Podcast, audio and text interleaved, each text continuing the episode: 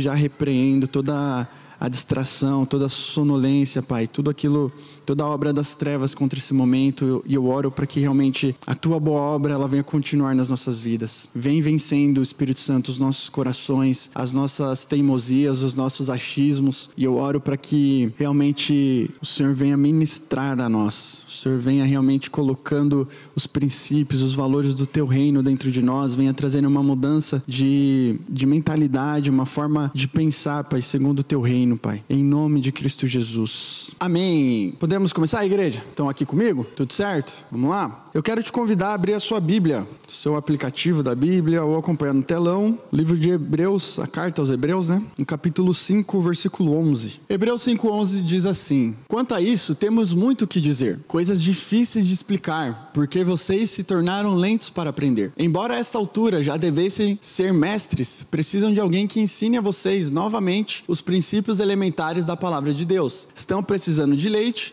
e não de alimento sólido. Até aí. Igreja, aqui o autor da carta aos Hebreus, que não é Paulo, tem algumas teorias de quem poderia ter, ter, escrito essa carta, mas o autor da carta, ele apresenta ali um problema crônico que atingia alguns judeus convertidos ali da época, da região. E a igreja nessa época, ela vivia num contexto ali de perseguição, de expansão, de consolidação, né? Ela tinha saído ali da do miolo ali de Jerusalém e estava se expandindo para diversas regiões, através de muita perseguição, inclusive. Mas junto com isso, junto com esse crescimento, com esse boom que a igreja estava tendo, nascimento ali, muita coisa nova, alguns problemas é, estavam também acontecendo junto com esse nascimento, junto com essa expansão, né? E, a, e, eram alguns problemas que as lideranças ali da igreja, os apóstolos e alguns outros líderes que a gente vai ver, estavam tendo que lidar. E dentre esses problemas, a gente tinha as falsas doutrinas que muitas pessoas estavam trazendo junto com,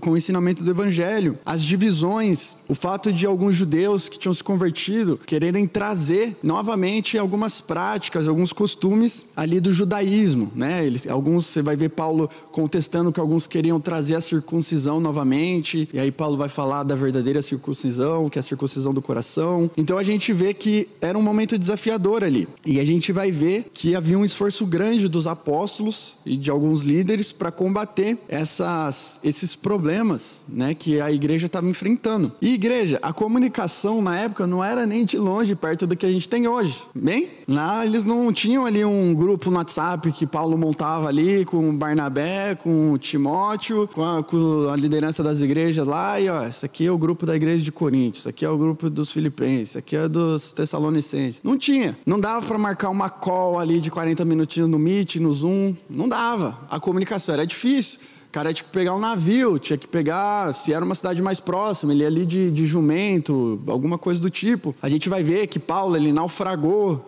então o cara pegava um navio para ir até a cidade, demorava sei lá quantos meses para chegar, ainda naufragava, aí tinha que ir para outra cidade. Então era uma logística extremamente difícil. Então os apóstolos ali as, e as lideranças elas estavam nesse contexto de a igreja crescendo muito e uma dificuldade de manter o evangelho que Cristo passou de uma forma pura. Amém? Deu para entender? o contexto ali da época. E a gente vai ver isso também lá na primeira carta aos Coríntios. Abre aí no capítulo 3, versículo 1. Aqui o autor já foi Paulo, e ele fala assim: Irmãos, não pude falar a vocês como a espirituais, mas como a carnais, como a crianças em Cristo. Dei a vocês leite e não alimento sólido, pois vocês não estavam em condições de recebê-lo. De fato, vocês ainda não estão em condições, porque ainda são carnais, até aí. Então a gente vai ver tanto o autor da carta aos Hebreus como Paulo aqui na primeira carta aos Coríntios, falando que eles queriam tratar de assuntos mais profundos. Eles queriam tratar de assuntos mais complexos ali com a igreja. Eles tinham coisas que eles queriam aprofundar, que eles queriam ministrar, que eles queriam trazer de reflexões, de direções, mas a igreja da época ainda estava carnal. Eles ainda estavam, Paulo vai falar aqui, que eles ainda estavam no leite. Paulo queria dar uma comida sólida, mas eles ainda estavam numa, numa maturidade, no entendimento de receber só leite. Porque a igreja, no contexto ali de Coríntios, eles estavam perdendo tempo com divisões, com briguinhas. É, se você for ler nos próximos versículos, você vai ver que a parte que Paulo expõe ali, que uns estavam falando que eram de Paulo, outro de Apolo, e ficavam com essa discussão besta. É tipo hoje que você vê uma galera perdendo tempo defendendo doutrina. Não, porque eu sou calvinista. Não, porque eu sou arminiano. Não vai fazer diferença nenhuma. Né? É... Ou então defendendo a placa da igreja. Não, porque é a bola de neve. Não, porque é a Assembleia de Deus. Não, porque é a Batista. São coisas que são perda de tempo. E a igreja, naquela época, estava nesse mesmo contexto. E Paulo estava falando para eles, falando: gente, eu queria aprofundar mais. Eu queria dar um alimento um pouco mais sólido, algo mais, com mais, como minha avó, minha avó nordestina, como ela fala, com sustância, uma comida com sustância. E Paulo queria dar essa comida, queria dar uma vaca atolada ali pro povo, queria dar uma, uma costela ali, um negócio, uma feijoada. Só que o povo só conseguia receber leite. Por quê? Porque eles ainda estavam com uma mente carnal, que eles estavam perdendo tempo com briguinha boba. E a gente vai ver que o autor da carta aos Hebreus, ele também tinha assuntos ali difíceis, complexos que ele queria tratar. Mas ele vai falar que os hebreus, né, o povo ali do contexto da época, eles estavam lendo para aprender, que eles já deviam ser mestres, ele vai falar. Vocês já deviam ser mestres, mas vocês ainda precisam de alguém que fique ensinando para vocês princípios elementares da palavra. Então, a gente tinha um contexto de um povo que já era para estar tá ensinando, que já era para estar tá ministrando, que já era para estar tá recebendo outras pessoas, novos convertidos ali, só que eles ainda estavam precisando de gente para explicar para ele coisas simples do evangelho. É mais ou menos, igreja, quando hoje a gente ainda precisa ficar explicando para o crente velho por que é importante ele estar tá num culto, por que é importante ele servir também dentro da igreja, mas servir fora da igreja, o que é importante importante não mentir, não manipular. A gente tem que falar, ô irmão, qual que foi o preço do seu serviço? Então anota, você vai fazer do preço do seu serviço. Amém? Então a gente vê que hoje a gente encontra dificuldades que Paulo e a liderança da igreja, os outros apóstolos também encontravam naquela época. A importância de falar, gente, vocês têm que dar um bom testemunho. Gente, não, o divórcio não é normal não, gente. Deus não aprova não. Não é, não é, não é. Deus criou o homem e a mulher para o casamento. Não é normal. Nos nossos dias não era. E na época os apóstolos também encontravam essa dificuldade e eles também falavam, não, não era. Então a gente vê que desde aquela época, a liderança, os apóstolos, eles queriam trazer algo mais profundo, eles queriam trazer ensinamentos, revelações mais, um pouco mais complexas sobre o evangelho, coisas mais profundas ali, mas eles não podiam. É, coloca Hebreus 5,13 de novo. E aí o autor vai falar assim: ó, quem se alimenta de leite ainda é criança e não tem experiência no ensino da justiça. Mas o alimento sólido é para os adultos, os quais, pelo exercício constante, tornaram-se aptos para discernir tanto o bem quanto o mal. Então aqui o autor ele faz um paralelo sobre a imaturidade das pessoas que se portam como crianças e das que se portam como adultos em relação à maturidade e espiritualmente. Então aqui não é um contexto de idade, de porque você tem 50 anos, uma barba na cara, você é maduro, ou porque você tem 13 anos de idade e você é imaturo. Não é isso que Paulo está falando. Ele está trazendo num contexto de maturidade, principalmente espiritualmente. E ele faz esse paralelo de pessoas que são como crianças e como adultos, o autor da carta aos Hebreus. Né? E Paulo vai fazer esse mesmo paralelo lá na primeira carta aos Coríntios. E em 1 Coríntios 14, no 20, ele vai falar assim: irmãos, deixem de pensar como crianças. Com respeito ao mal, sejam crianças. Então ele está falando, em respeito ao mal, à malícia, a essas coisas, sejam inocentes. Mas, quanto ao modo de pensar, sejam adultos então, igreja, a gente vai ver que tanto o povo da época como as, essa direção bíblica para nós é que a gente deixe de pensar e de se comportar como crianças. A não ser que você seja um novo na fé, esteja nos visitando, tem um mês de convertido, está no seu primeiro ano ali, ainda está conhecendo as coisas, você ainda está entendendo, deixando algumas coisas de lado. Esse processo é normal. Não é porque você aceitou Jesus que na semana seguinte você já vai estar discutindo teologia, já vai estar tudo certo, você já tem todo o entendimento, você já ora em língua, você já vê anjo, você já. Não, as coisas elas têm um processo. Mas essa palavra é principalmente para quem já entendeu, para quem já vem na igreja há bastante tempo, ou então fala que é de berço. Eu lembro uma vez que o pastor ele deu uma prova para liderança e aí ele colocou assim: desde quando você, quando você se converteu, né? Aí tinha gente colocava de berço. Sou crente de berço. Essa, se você é crente de berço, essa palavra é principalmente para você, crente de berço. Meu irmão, minha irmã, Deus me chamou e te chamou para nós sermos adultos. Amém? Eu sei que vocês odeiam isso. mas quem está com o microfone é legal. Repete comigo. Deus me chamou para ser adulto. Deus nos chamou para ser adulto. E igreja, adulto maduro faz birrinha porque ganhou algo que não queria? Faz ou não faz? Não faz. Adulto maduro, ele é inconstante, sem saber o que ele quer. Uma hora ele quer isso, outra hora ele quer aquilo, ele não sabe o que ele quer, para onde que ele vai, o que ele vai fazer, mas quando ele vai fazer. Um adulto maduro, ele é assim. Uma adulta madura, minha irmã, ela fica bravinha e abandona as coisas só porque não fizeram o que ela queria, não acataram a sugestão que ela deu. Não. O adulto, ele é um porto seguro e uma liderança para uma criança. Se a gente for pegar o Theo, uns tempos atrás que ele pregou no domingo à noite, ele deu um exemplo do pai dele. Ele falou, cara, quando eu era criança, meu pai chegava de bike e ele falava: Ei, filho, vamos dar um rolê? Ele largava o que ele estava fazendo, ele ia, montava na garupa lá e ia. Ele não estava preocupado. Por quê? Porque era o pai dele. É mais ou menos quando você era criança e você ia na piscina, você ia na praia, qualquer coisa do tipo, e o adulto responsável ali, seja seu pai, seu tio, um primo, seja lá quem for, falava: Você só vai com a água até onde? Na cintura. E você falava: Eu vou, a não ser que você fosse uma criança tentada, mas você falava: Eu vou com a água até a cintura. Por quê? Porque era um adulto, era uma liderança, uma pessoa que servia, que aparentava ser um porto seguro, te falando, não passa daqui, senão vai dar ruim. E uma vez eu fiz isso. Eu não era uma criança muito atentada. Mas eu fui num sítio com os meus tios, lá em Batatais, lá, lá longe. E aí meu tio falou, sabe nadar? Eu falei, sei. Aí ele falou, então vai naí. Aí ele tava na piscina, ele falou, então pula aqui. Aí eu pulei, já me afoguei e falou, não, você não sabe nadar, então não é pra você vir na piscina sozinho. Aí eu falei, tá bom. Aí fiquei ali e tal. Aí teve uma hora que os adultos saíram. E aí a piscina ficou vazia. Aí o que, que a criança abençoada fez? Pulou na piscina sozinho. Aí eu comecei a me afogar. Aí o irmão do meu tio me salvou, senão não estava aqui hoje. Por quê? Porque eu desobedeci. Mas um adulto, ele serve como essa figura. Se você tem um filho e você chegar ficar ali e falar, filho, aquela brincadeirinha de costas, né? Se joga, que o pai segura, se joga que a mãe segura. Ele vai, por quê? Porque ele confia. Então, para uma criança, uma figura de um adulto, de uma pessoa madura, ela é uma figura de referência. Ela é uma figura de um porto seguro. E igreja, cadê os adultos para cuidar e discipular as nossas crianças na fé? A gente tem diversas crianças na fé. Se você se converteu com 55 anos, barba na cara, uma experiência de vida,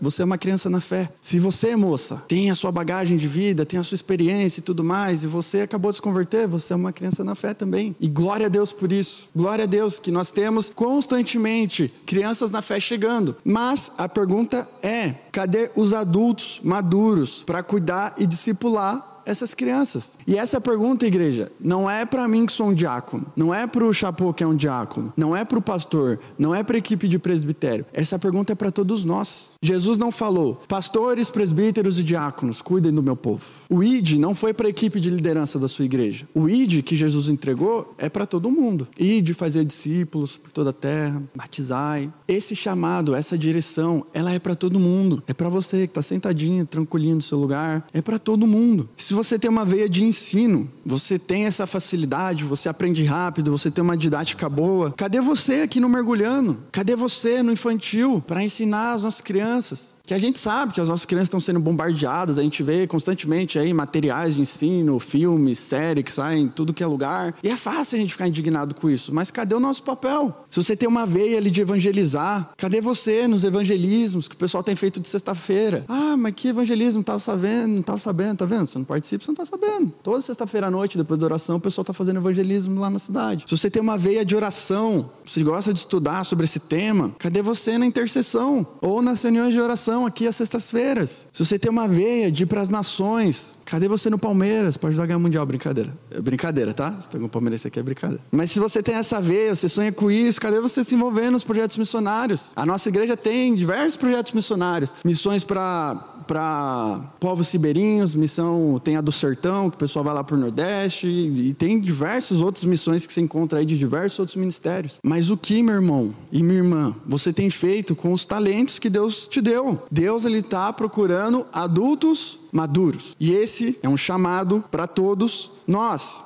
Em Provérbios 27,6 vai dizer assim: Quem fere por amor mostra lealdade. Mas o inimigo multiplica beijos. Talvez você ouviu isso em outra versão. Leais são as feridas feitas por aquele que ama. E igreja, muitas vezes Deus vai precisar nos ferir. Sim, ele vai precisar machucar o seu ego, o meu ego, a nossa autossuficiência, aquele orgulhozinho que a gente tem. Ele muitas vezes vai precisar nos ferir com o amor dele e nos despertar como ele está fazendo nessa manhã, falando: "E aí, meu irmão, minha irmã, coisa linda de Jesus, até quando você vai ficar no leitinho?" Até quando você vai ficar no leitinho? Aí no chamito, no Yakut? Eu estou querendo te dar comida sólida. Eu estou querendo te trazer mais revelação. Eu estou querendo te revelar mais de mim. Mas até quando você vai ficar nessa imaturidade? Até quando ninguém pode chegar para você e falar: Chapô, isso aqui você.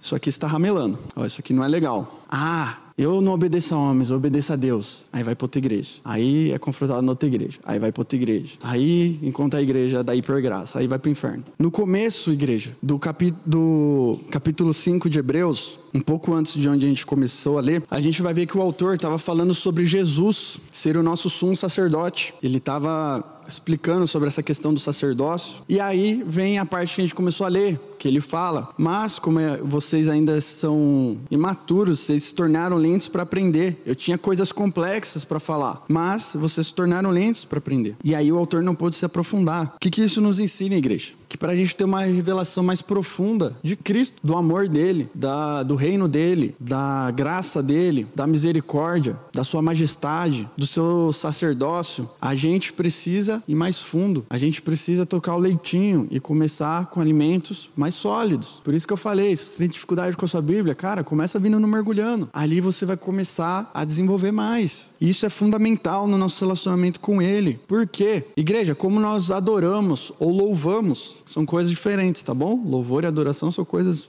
bem diferentes. Mas como que nós adoramos e louvamos alguém que a gente não conhece? A gente não conhece. Se a gente não conhece a Deus, a gente está louvando e adorando alguém que a gente não conhece. E aí o que, que geralmente acontece? Nós criamos uma visão nossa de Deus e a gente adora isso. Então a gente não está adorando a Deus, a gente está adorando um ídolo. E isso é muito sério. A gente pode estar tá aqui num culto, numa manhã de ceia, e adorando a um ídolo que a gente criou na nossa mente, não a Deus. Por quê? Porque a gente não conhece Deus. Então, de repente, a gente forma na nossa mente, a gente pincela uns versículos ali, pega uns versículos fora de contexto e cria um Deus cheio de amor e de graça, que está tudo bem com o seu estilo de vida, que está tudo bem com a sua opinião, que está tudo bem ali com aquele pecado que você tem e está tranquilo, que Ele não vai te mandar para o inferno. E a gente começa a moldar um Deus que se adapta às nossas ideologias, às nossas crenças. A gente não pega uma uma opinião política que a gente tem, uma ideologia, uma teologia, qualquer coisa do tipo e fala: Jesus, vamos passar isso aqui à luz das Escrituras? Não, a gente faz ao contrário. E aí a gente começa a manipular a palavra de Deus e cria um Deus nosso, um Deus fofinho, legal, que tá tudo tranquilo com a gente. Você sabia, por exemplo, que Deus ele tem, ele estipula um modelo, uma forma que ele quer ser louvado? Até isso.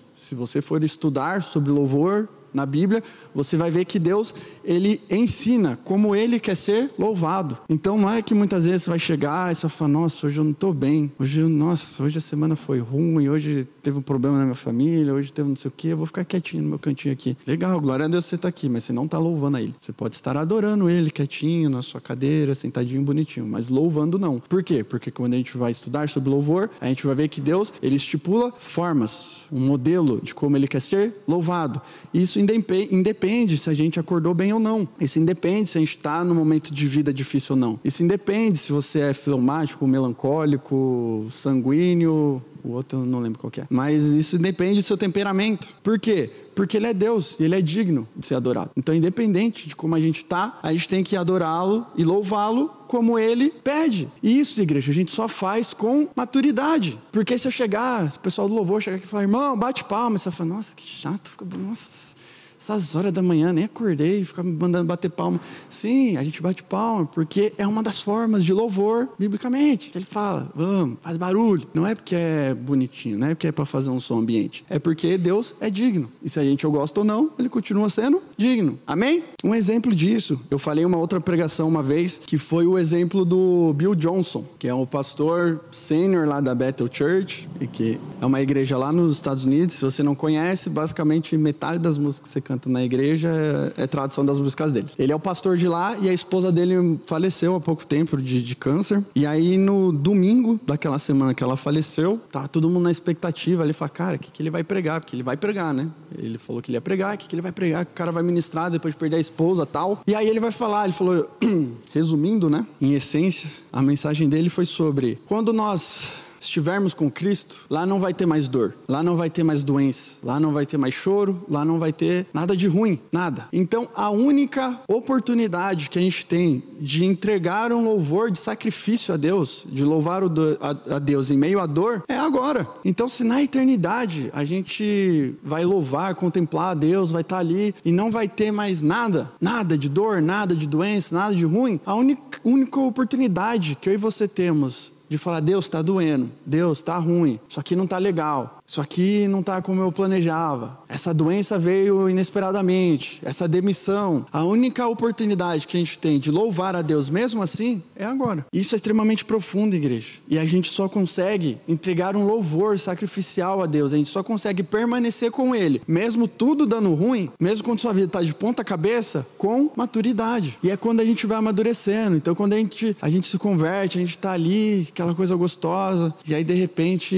vira o caos caos. Quem já passou por isso no começo da conversão? Você se converte, sua vida estava tranquilinha. Tava tudo bom, você tinha os melhores amigos do mundo, estava lá, você tinha bastante seguidor, no trabalho estava tudo bem, sua família estava tudo bem. Aí você se converteu. Aí o negócio, o caldo azedou. Aí dá tudo ruim, aí você começa a ser perseguido na sua família, aí você começa a ser perseguido no seu trabalho, aí a promoção que você estava quase certo de vir não vem, aí começa tudo dá o caos. A gente só permanece num momento como esse, igreja, com entendimento. Não é com emoção. Porque na emoção você quer dar um soco em Deus. Você quer falar, você está me tirando, Jesus. Que eu vim aqui, entreguei minha vida, entreguei tudo que eu tenho para você e minha vida está desse jeito. A sua vontade é de brincar de cinco minutos sem perder a amizade com Jesus. Fazer igual Jacó com o anjo. Brigar com o anjo. Mas a gente só permanece quando a gente começa a ter entendimento. Um exemplo, falando dessa questão do louvor, do nosso culto a Ele, muitas vezes pela falta de entendimento, eu não sei se você já fez isso, eu provavelmente já fiz, de vir ao culto,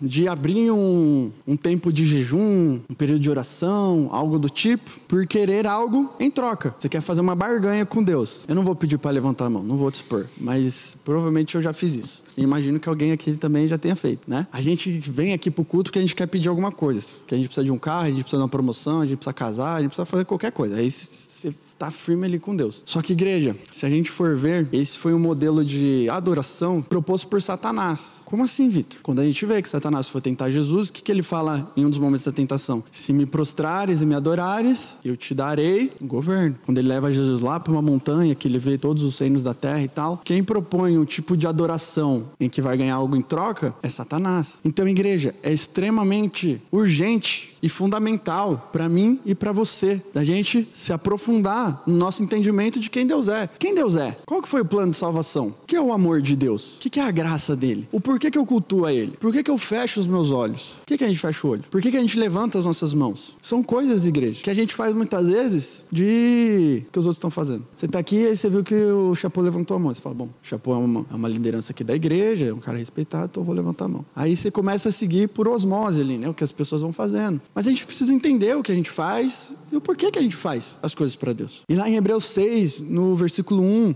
o autor vai falar assim: portanto, deixemos os ensinos alimentares a respeito de Cristo e avancemos para a maturidade. Então ele está falando, gente, entenda o que é básico. Você precisa entender, você precisa afirmar a sua fé ali no que é básico. Você precisa entender isso. Mas prossiga, sai disso. É a mesma coisa você ficar estudando um mais um é dois a sua vida inteira. Para você estudar outras fórmulas, você aprender Bhaskara, você aprender outras coisas, você precisa entender que um mais um é dois. Mas se a gente ficar no um mais um é dois a vida inteira, a gente não vai prosseguir. E é isso que o autor aqui de Hebreus está falando. Deixa esses princípios elementares. E ele vai listar alguns lá. Ele vai falar sobre o juízo eterno, sobre batismo, sobre imposição de mãos. Então são coisas que são básicas da gente entender. Pedro, em um, em um momento, ele vai falar que a gente tem que estar prontos para dar é, prova, explicação da nossa fé. Então a gente tem que estar pronto para quando alguém que você tiver na rodinha de conversa vir trazer um, um versículo sem contexto ali para justificar qualquer coisa. Você fala,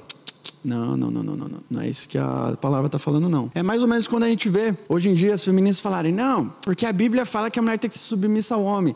Aí ela exclui a parte seguinte que fala, é, o marido tem que amar a sua noiva como Cristo amou a igreja, dando a sua vida por ela. Então o que, que é mais tranquilinho? Ser submisso ou você morrer se precisar pela pessoa? Então a gente tem que estar tá pronto para dar prova da nossa fé, igreja. E lá no capítulo 4, versículo 15 de Hebreus, a gente já está encerrando, pode abrir, capítulo 4, versículo 15. Vai dizer assim: pois não, pois não temos um sumo sacerdote que não possa compadecer-se das nossas fraquezas, mas sim alguém que, como nós, passou por todo tipo de tentação, porém sem pecado. Então o autor aqui ele está falando sobre Cristo e ele fala que a gente não tem um sumo sacerdote e se você for quero te convidar depois a você estudar sobre isso. Você vai ver que o sumo sacerdote no Antigo Testamento, ele era o único que podia entrar lá no Santíssimo Lugar e fazer a, os sacrifícios pelo pecado, pela expiação do povo e tudo mais. Ele era o responsável por isso. E aí Cristo se tornou o nosso sumo sacerdote. E o autor vai falar que nós não temos um sumo sacerdote que não possa se compadecer das nossas fraquezas, mas que ele tem empatia por nós. Por quê? Porque ele passou todo tipo de tentação que a gente passa todo dia, mas ele não pecou. A gente peca, a gente é ruim. Mas Jesus passou por tudo isso sem pecado. Então, meu irmão, minha irmã, a gente tem um Deus, a gente tem um Senhor, a gente tem um sumo sacerdote que ele se com padece das nossas fraquezas. Ele morreu por mim e por você porque ele já sabia, ele entendia que a gente é ruim mesmo, que a gente é falho mesmo, que a gente é fraco, que a gente é tipo, que a gente é tipo Pedro. Fala: "Jesus, tô contigo e tamo aí. Se precisar morrer, a gente morre". E aí na primeira zoação no, tra...